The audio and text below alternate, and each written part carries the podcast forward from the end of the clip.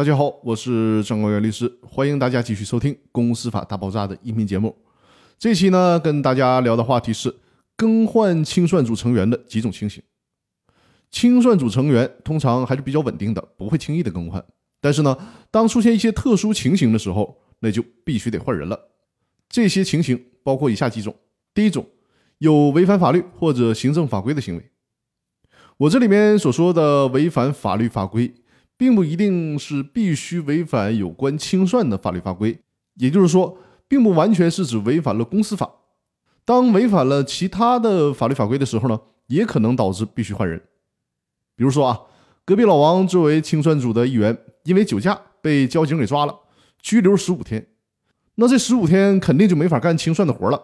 或者说呢，因为酒驾造成了交通肇事，直接被判刑了，服刑三年。那像类似这种违反法律法规的情况，都属于必须换人的情形。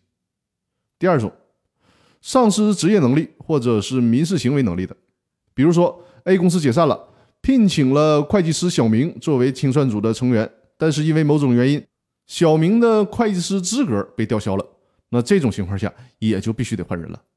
第三种情况，有严重损害公司或者债权人利益的行为，这个就更好理解了，比如说。隔壁老王是清算组的成员，公司在清算的时候，他的小舅子申报了债权。本来公司呢只欠隔壁老王小舅子十万块钱，但是隔壁老王利用清算组成员的职权，给他的小舅子确认了八十万的债权，这就显然是在损害公司以及公司股东的利益了。在这种情况下，就必须得把隔壁老王清除出清算组成员的队伍，必须换人。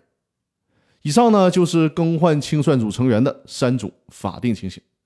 那今天的分享就到这里了，更多内容我们下期继续，感谢大家的收听。